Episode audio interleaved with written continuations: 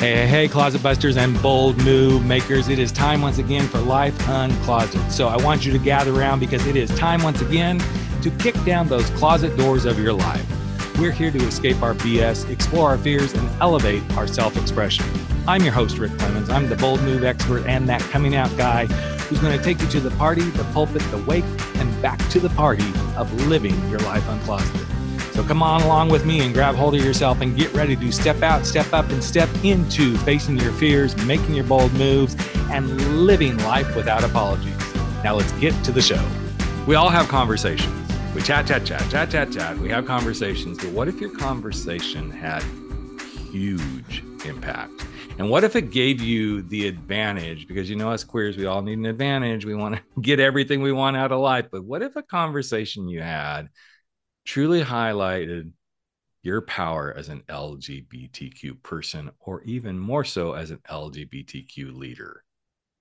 Well, that's what we're talking about today with my guest, Andrew Gelwicks. He is a writer, celebrity fashion stylist, and he's also a speaker who has a great book out called The Queer Advantage. It just came out in paperback after being out a couple of years in hardback, and it's so timely because there's so many things in our world and our planet today that the more we leverage our queer advantage the more powerful influence i believe we can have. So that's why i said i wanted to have andrew on and i'm so glad that you're here andrew. Thanks for joining me man to have this conversation. Thank you. I'm excited to be here. So the book just came out again in paperback. I, I, shouldn't say again, but it's been out. But the paper, that's a kind of a big thing for us authors when we go from hardback to paperback. I mean, some people are like, isn't that like stepping down? I'm like, no, that makes it actually a little more accessible to a lot more people. So congrats on that, man. That's pretty cool. So. Thank you. Um, you know, just saying it's it's great to be talking about the book some more and um super excited. Why did you do I know you've asked answered this question freaking million times, but why did you want to do this book and have these conversations? What was like for you personally the impetus behind it? You know i think for so much of my life and i know you know so many other queer people feel the same way you know that the so much of the time the conversation is focused on the negatives uh, right. surrounding being queer. We talk about the hardships we talk about the struggles um, and while those are important conversations that need to be had, it's not the full story. Um, and I really started to realize um, a few years ago that kind of that that notion that being queer is such a struggle and such a, a hardship isn't really you know the full the full story. It's not really the whole truth. It's, certainly i've had struggles around us um, but it's so much more than that and it's such an amazing thing in my life and it's done so much for me both my personal life and i think professionally as well. It's been mm-hmm. um, a great asset and i think talking about those experiences are really important.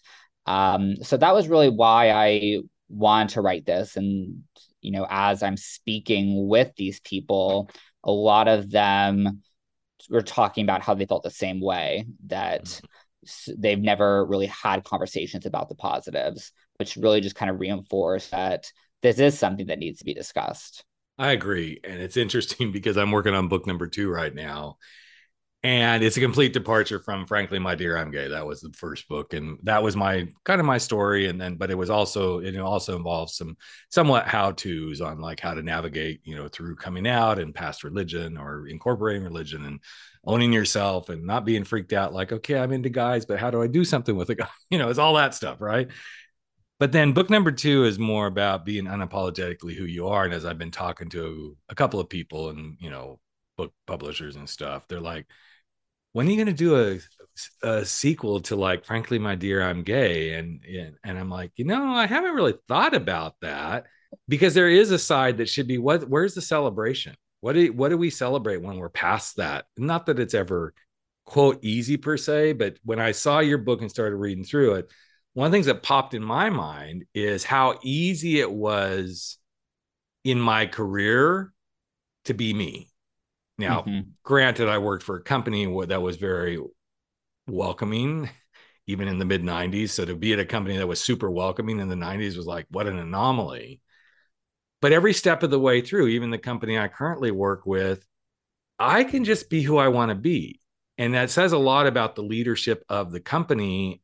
And not to tout my own horn, but it says a lot about who we become as queer leaders too. Like, it's not like we have to throw it in people's faces, but it just becomes a matter of a fact conversation, so to speak. What have you found along the way that made it very successful for you to be who you are in your world? Because you, you, you do a lot of different things, but like to just be present as a queer man in the world. You know, I I am extremely lucky on a few different levels because I live in New York City. Um, and I primarily work in the fashion world where which is extremely um, queer, um, right. which is one of my favorite things. But um, you know, I find few some of my queer advantages come out in through working in fashion. I think because so much of my job as a stylist is needing to connect with my client.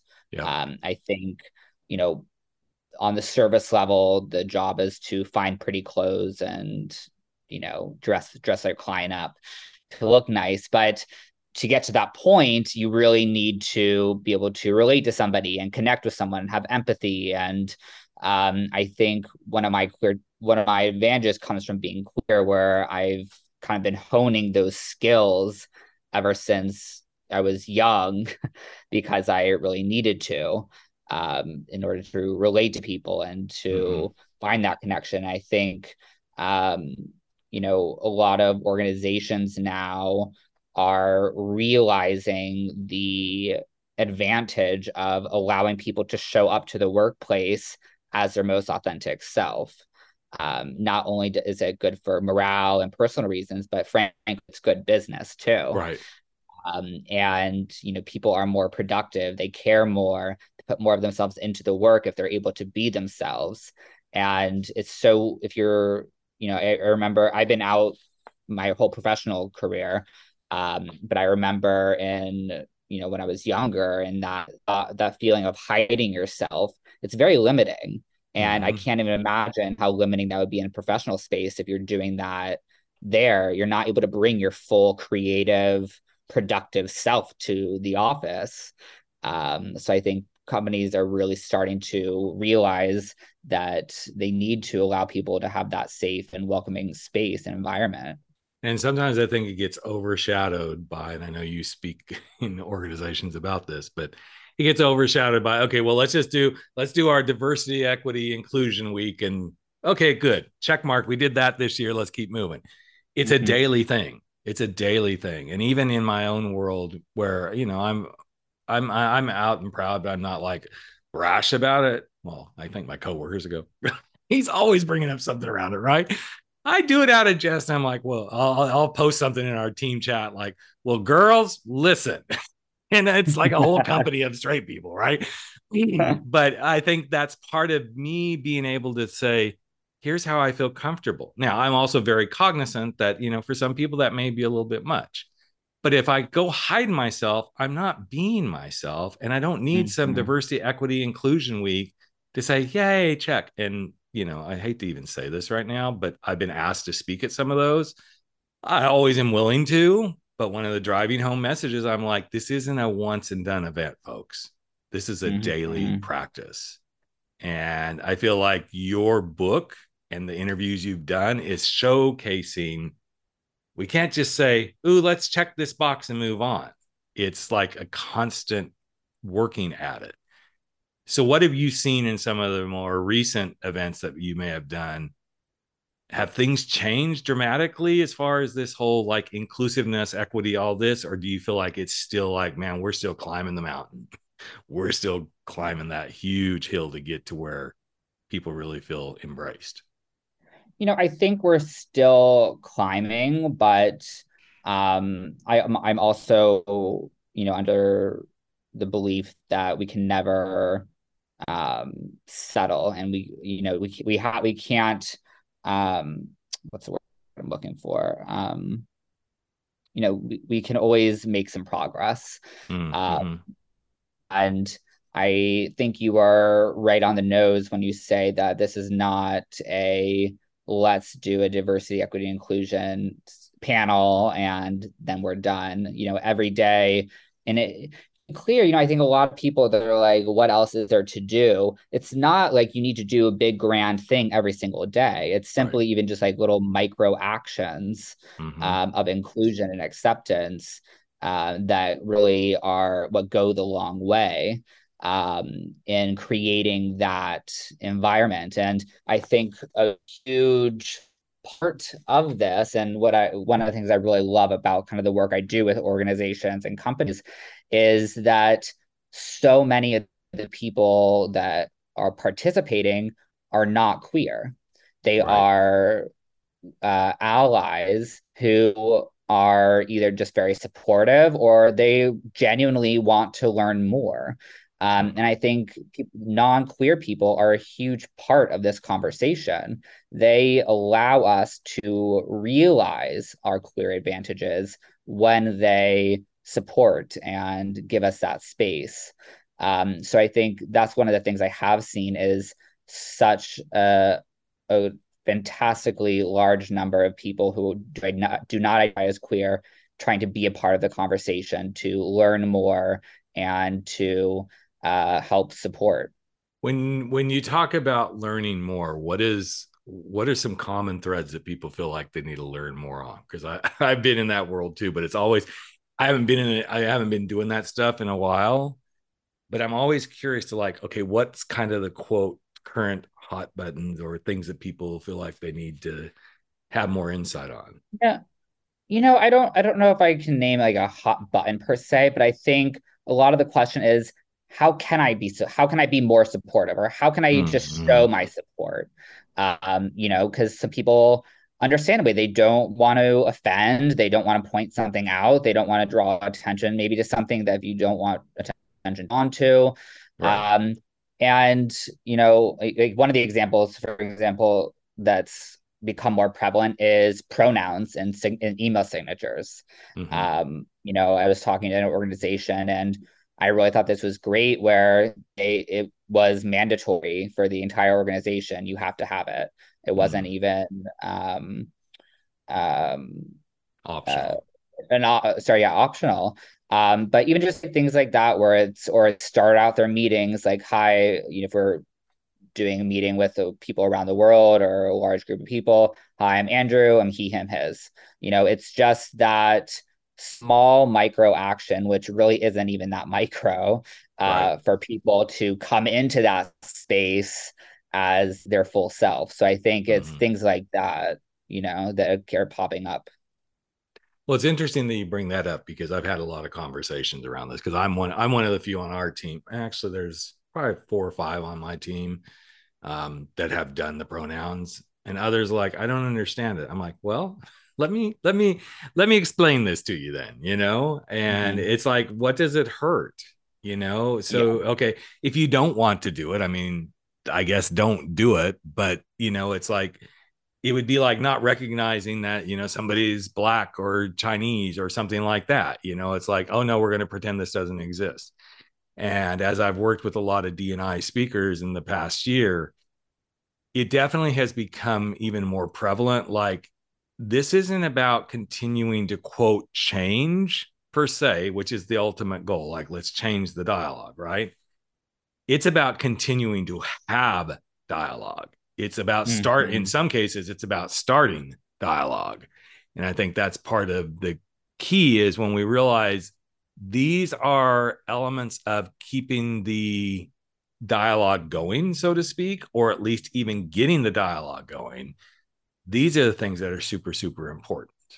And people oftentimes mm-hmm. miss that piece you know they don't realize mm-hmm. that you may not see it's kind of like well i don't know. Why should i care about you know voting for this or voting for that? It's like well do you you do realize that if certain things happen the queer community is going to be greatly at risk for so many things. Well like what? And i've had to explain this to some people. Like okay so if they really get what they want and they overturn, you know, the, the right to marriage, I lose so much. it's not the mo- money per se. Yes, the tax benefit is great, but I lose the ability to walk into a place and say, "This is my partner." And this is my husband. They, I'm in a hospital. I said, you all haven't ever lived any of this. And that, that's just one example. And I'm sure you see this often too. But because you work in the fashion industry, other than, you know, I don't even want to go stereotypical, but why do you think in certain industries like yours, it's so much more like, okay, this is just a fact of life, other than there is a lot of people. I was in the hotel industry, same thing, lots of LGBTQ folks in the hospitality industry. But why do you feel like some industries can embrace this so simply and others can't? I know that's a big, I mean that's that's a, big question. That's, that that is a big question. Um you know, I, I honestly don't know. I just think his historically it's just been more of an accepting space. I think the um, you know, the cre- the creative people are really drawn to it. Um, and I think it's just kind of one of those spaces that really fosters individuality and um, you know that need to bring yourself bring your full self forward. What's been one of the scariest parts for you personally, of like bringing your full self forward? I mean, it's scary. It's scary to bring, you know, to be, you know, fully yourself. That's it's, um, you know, that's in, intimidating, mm-hmm. um, because it's very vulnerable right. to be fully authentic. Um, and I think it's something that I mean, it's one of the most important things in in my life, but it's also something that I have to work on um, every day to be to ask myself: Are you being fully authentic? Does this feel? Are you? Does this feel like something that's authentic, or are you high? Like, you know, what? Get kind of getting a temperature read on um, what I'm doing.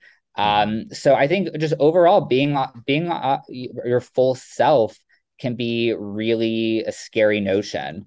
Um, but I think it's really kind of the one the surefire way to really being successful and um, achieving your full potential. So, as you interviewed lots of different people, I mean, from Billie Jean King to Margaret Cho and all, all, lots of people in between, what was a common thread about and again, this is a big kind of a big question, but what was a common thread you started to notice between all those people who said, here's why I choose to be out the way I am? Was there like a common thread you saw? You know, and this is what I found so interesting doing it that you're talking about one notion, you're talking about one concept of the queer advantage. And yet, of all 51 people I spoke to, had a different take on it. Mm. And to me, I'm like, what's cooler than that? Exactly. Um, you know, each of these people who are so incredibly inspiring and successful in their own fields with a, such a variety of lived experiences and backgrounds, they each have come to their own idea of what the queer advantage is and why the queer advantage is so powerful for them. Um, so I think almost the lack of uh, uniformity in the answers is what I found, you know, to be the most uh, interesting, frankly. Mm-hmm. mm-hmm. I do too, and it's always the reason I, I specifically asked that question for that purpose because I, yes, there'll be some thread of consistency, but what I of love course, about getting to do this is there so many different perspectives of like what being out and living out loud and and not living out fully and mm-hmm. and you know all these things are so different and that's what gives us the beautiful perception of anybody listening or reading your book can find something that works for them that's like oh i could really identify with that you know one of the things yeah. i feel very compelled about about being my queer out self is and I'm not the only one out there, but that I'm actually a father of biological children. And that mm-hmm. used to really fuck with people's minds. Like, we don't understand. we don't understand. You mean you you did that and then you I'm like, well, it was always there. It was always there. I was just trying to suppress it to, you know, fit into my world and all these sort of things. But I've I've seen how that's played into my world as a professional too. Like I I kind of bring that fathering piece of who I am into everything I do. And I love that that's how mm-hmm. I become a I feel like a really good leader and and, and I've led some pretty big teams and everything. But that little in you know little just specialty of mine, that uniqueness is what makes me really good at what I do a lot of times. Is seeing that piece of myself mm-hmm. and going, okay, I'm going to leverage that. How can I be mm-hmm. that caring parent and that mentor and and surprise, surprise. So here I am a coach. You know, that doesn't surprise me at all. This is where I ended up landing. But I also find at times it can be a little bit challenging to find myself in those spaces because there's almost this inherent like, well, this is who he is, this is how he's supposed to show up. And that's great too. But there's times I'm like, can somebody else just please step in, step in and play this role, you know? But um, mm-hmm. um, so what are you enjoying most about having this like duality of voices? You're a writer, you're a stylist, you get to speak on stages. What do you enjoy most about all the diversity of who you are and being able to share yourself with the world? I mean it's it's one of those things where kind of you know even like look at today. I just had i'm in new york city at my studio in flatiron. I just had uh, a client leave my office for, for styling um, now i get to speak with you about the book you know it's that kind of being able to bounce around and show those different sides of me, of my personality, my interests. Um, that's so exciting. And frankly, it's kind of one of those things where it's like, how lucky am I to be able to do this as a career? Mm-hmm. Um, so, and it, you know, it's also fun to kind of mix and match both. You know, for the Queer Advantage, I got to include Michael Kors, where ironically I had interned when I was uh, mm. 19. Mm. Um, and, you know, just with my client right now, uh, I was talking about the book with her. So it's things like that where you're able to kind of mesh your worlds together. Mm. Um, and that's really exciting to me. I, I feel the same way. It's like the variety of what I get to do is always so interesting because um, literally right before we we we started recording this, I was actually speaking with Samantha Gibb, Maurice Gibb's daughter, and I'm like, okay, this is kind of crazy. like, I listened to these guys, I didn't. I mean, I was like, it didn't really set in like until I reread the bio. I'm like, oh wait, this is who I'm getting ready to talk to. This will be really interesting. But then knowing I was going to get to talk to you next, like, okay, now we're going to talk about, you know, the queer advantage stuff like as a person in a career and business owner, all it's so much fun. And then when I get done, you know, talking to you, I'm going to go record one from my 40 plus gay man gay talk podcast where I'm just going to rip the boys some assholes. You know, I'm like, come on, bitches, if you really want to, you know, do what you want to do. But I love it. And then I get to flip gears again and go do, okay, now I get to go do what I do on a regular basis too.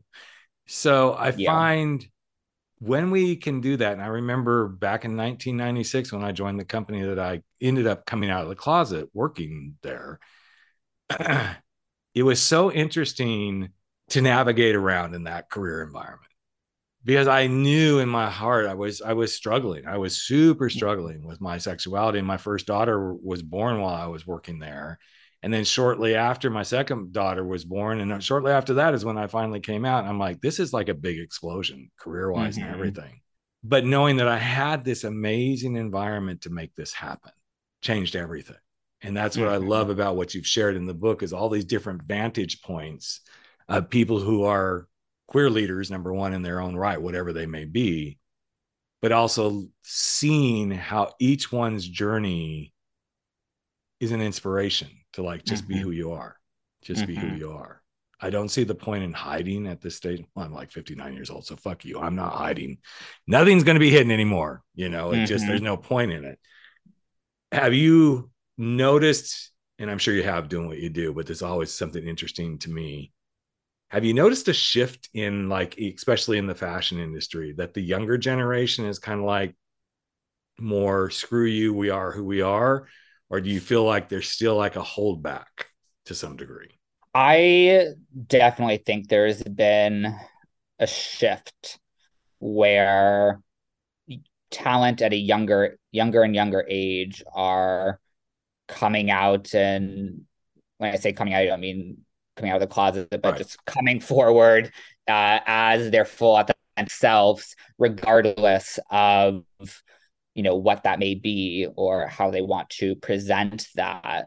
Um, a lot of times that comes out in terms of how they identify with their gender and you know if they want to dress more masculine or feminine or however they perceive that um, and it's really exciting and i you know i'm looking forward to seeing how it continues to mm-hmm. evolve um, and um, i think it's really remarkable kind of how this has been happening and how um, fashion has really uh, embraced it because um, I think it, you know, fashion has always typically been a, an inclusive environment, but mm-hmm. even more so now, where it really seems like um, the more authentic you are, uh, the more welcome you are. So I'm going to ask this question. If you don't want to answer, just tell me to go screw off. But okay. What do you think might could happen in the fashion industry if everything does start to roll back and suddenly the lgbtq people really truly have targets on their backs what do you think might happen in the fashion industry will they rise up will they fight for it what do you think what would happen sorry repeat the question well, I'm just curious if so. Let's just say the election happens, and uh, you know, yeah. this is going to be airing by the time it does. So we're pre-recording this, but if it happens and suddenly you know crazy st- stuff starts going down, like they're going to take marriage equality away, they're going to start oh. coming after us. How do you think the fashion industry will respond? Oh, I think there would be an outcry. I think the good the, the good thing about fashion, and if you are looking at let's say you open up a fashion magazine and you're looking at an editorial a, you know beautiful fashion spread i think yep. on some level you should have an idea of what's going on in the world based on that it's yep. not purely about clothes if you look at designers um, and their collections there's so many of the so much of the time there's indications of what's going on around the world yep. um, and fashion's a tool for that um, and I think, you know, more and more so people in fashion are becoming, uh, are using their voice more as a form of political action. Mm-hmm. Um, and, you know, the cover of Vogue, uh, I think it was two months ago, uh, probably, I think it was October, Jennifer Lawrence, you know, the quote says, you have to be political. Yes. Um, so I think that's kind of where we are at right now with fashion. Mm-hmm the reason I asked that question is because I was laying in bed last night doing what a lot of us do, like flipping through Instagram and all these mm-hmm. things. And I actually, I and I, I wish I would have like saved the video, but it was a, it was obviously some fashion show somewhere. And it's kind of like they showed this like clip of like all the, you know, all the outfits coming out, but then it's like it suddenly cut to the the you know the finale walk and none of those clothes were the same clothes but it was all the models in like basically pencil skirt um skirts you know but each of them had like on these long t-shirts and each t-shirt said something like vote women mm. blm mm. Lgbt it was so interesting. And, and then I read the caption. It's like, this is what happened. It's, I wish I could remember the designer again, but I thought, yes, this is what it means. And that's why I asked the question, Andrew, because I think there's pockets, you know, like I said, I was just talking to Samantha Gibb and we had this similar conversation. Like, will the music industry rise up? Will the, you know, will the entertainment industry rise up? I think there will be pockets that will say no, no. And I don't just say it has to be those pockets. I think there will be a huge uprising like, no, there's too many people who are hurt by these things. And I think this is where we stay diligent and keep doing what we're doing. And books like yours are going to help continue to pave that way. So, so any other books in the work? I mean, I know you write all the time and do other stuff, but any new books coming your way, or you're like, no, I'm too busy. no, I, I have some ideas. I think, um, you know, I think it, I, would be interested to. There's a few different projects I want to pursue, and maybe see combining my writing and fashion mm-hmm. and seeing like what's possible there. But um, you know, again, it's just it's really exciting to be able to kind of be at this space where um, I can explore the writing, I can explore the fashion, and um, you know, have a little bit of everything. Well, and it's such a unique intersection where you can use both to leverage the other, you know, and yeah. um, those are to me those are always power powerful things when people can say, okay, well, I do this and I do this, but there's the intersection where together those things actually can have even, you know, additional impact. And sometimes people miss those things in their world. I mean, we even talk about that in the queer advantage when it comes to you know different aspects of identity. It's the at the intersection of those different identities where you find the greatest source of power. So uh, it goes to this level as well. Right. Well, I mean, I never saw that intersection coming with me. I mean, I came out late in life and I'm like, okay, finally I get to be who I am. And then literally six years later, it was like, okay, I'm out of a job. What do I want to do next? I'm like, you know what? I'm gonna I'm gonna leverage being a late in life bloomer guy and start working with people coming out late in life. And then everything took off. And I'm like, if somebody had told me that in 1999 when I was in the shitstorm of divorce and all this sort of stuff, I would have said you're absolutely crazy. But then mm-hmm. the convergence happened, you know, and. I feel very blessed that that's what happened for me. So, so before we wrap up here, here's one of those kind of questions that I don't usually ask, but I feel like you would have an interesting answer out of all the things you do, it's gonna be oh, kind of my own little maybe Oprah moment. But out of all the things okay. you do, what would you like your legacy to be? I hope that because of something I did or something I do, you know, people are able to be more authentic. Um, it's just living a more authentic life because I think that, you know, has this obvious reasons with the queer advantage and embracing your authenticity. And I think even with fashion too is, uh, you know, expressing yourself with fashion in an authentic way. Um, you know, I think it can. I mean, I, I can still think of many examples in high school of things I wanted to wear, mm. but I was like, oh my god, I could never do right. that. You like, I, I, oh my god, like I'll be outed the second I walk into the right. hallway. Um, you know, so I think just that sense of being authentic, I think that's would be the the most rewarding legacy. Um, mm. yeah, I've never thought about that, but that's yeah, I think that's what it would be. Mm, that's awesome. It's so funny you bring up that whole wearing something to high school. So I I went to high school in Arkansas of all places, and I remember when we moved there, we had basically moved there from you know, Colorado via California. And my parents were like young hippies, you know, mm-hmm. and we show up and I go to this very Christian school in Arkansas. And I'm like walking in, and the first thing somebody says to me is like, you must be a hippie from California. And I was like, oh my God, really? Oh, and then, God. of course, the next thing that happened was like, ah, he also looked like he must be one of those queer gay people, which at that time queer was really offensive, right? Yeah, yeah. And I'm like, okay, just because okay, I know it's hard to imagine because I have no hair now, but I had I had fairly long hair, but not like down my back. I mean, it was like just, you know, kind of you know, right at my shoulder yeah. length or whatever. I mean, it was this, you know, it was the 70s. So that's who yeah. I was, right?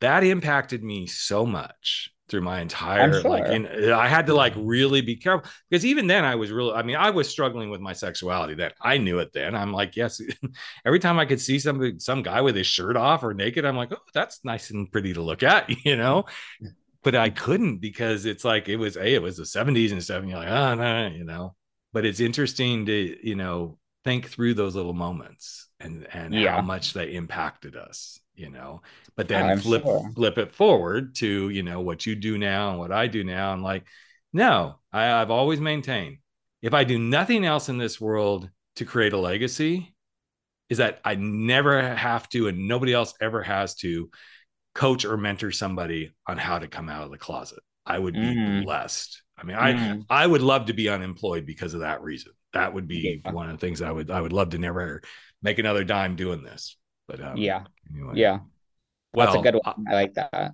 I love that we had this conversation and I love the queer advantage. And anybody who's listening that would like a copy of his book, of Andrew's book, please email me. Y'all who listen know if you've already emailed and asked for a book, you get one. One time you get a book. But um, anybody who would like a copy of the book, I would love to send you a copy on my dime because I think it's a really impactful book and I think you would get a lot out of it. So, um, again, Andrew, thank you for being here and thank you for putting yourself out in the world the way you do. And uh, keep going and doing it, man. Thank you. Hey, hey, hey, Life Uncloseted family. Another episode of Life Uncloseted has come to an end, and it is time for all of us to sashay away and go face our fears, make those bold moves, and stand up to living our life without apology. But before you do, I've got a favor to ask of you. Would you hop over to iTunes or Spotify or Podbean or wherever it is that you're listening to this and just give us a little bit of love if you like what we're doing here at Life Uncloseted? Here's what it does it helps other people find the show, it helps other people get to know what we're all about, and you just might help change life. In fact, if you really want to change a life, we'd love it if you just ask a friend to take a listen and see what they think. So that's it. Love you all deeply. I'm Rick Clemons, the host of Life Uncloseted, and never stop stepping out, stepping up, and stepping into living your life uncloseted.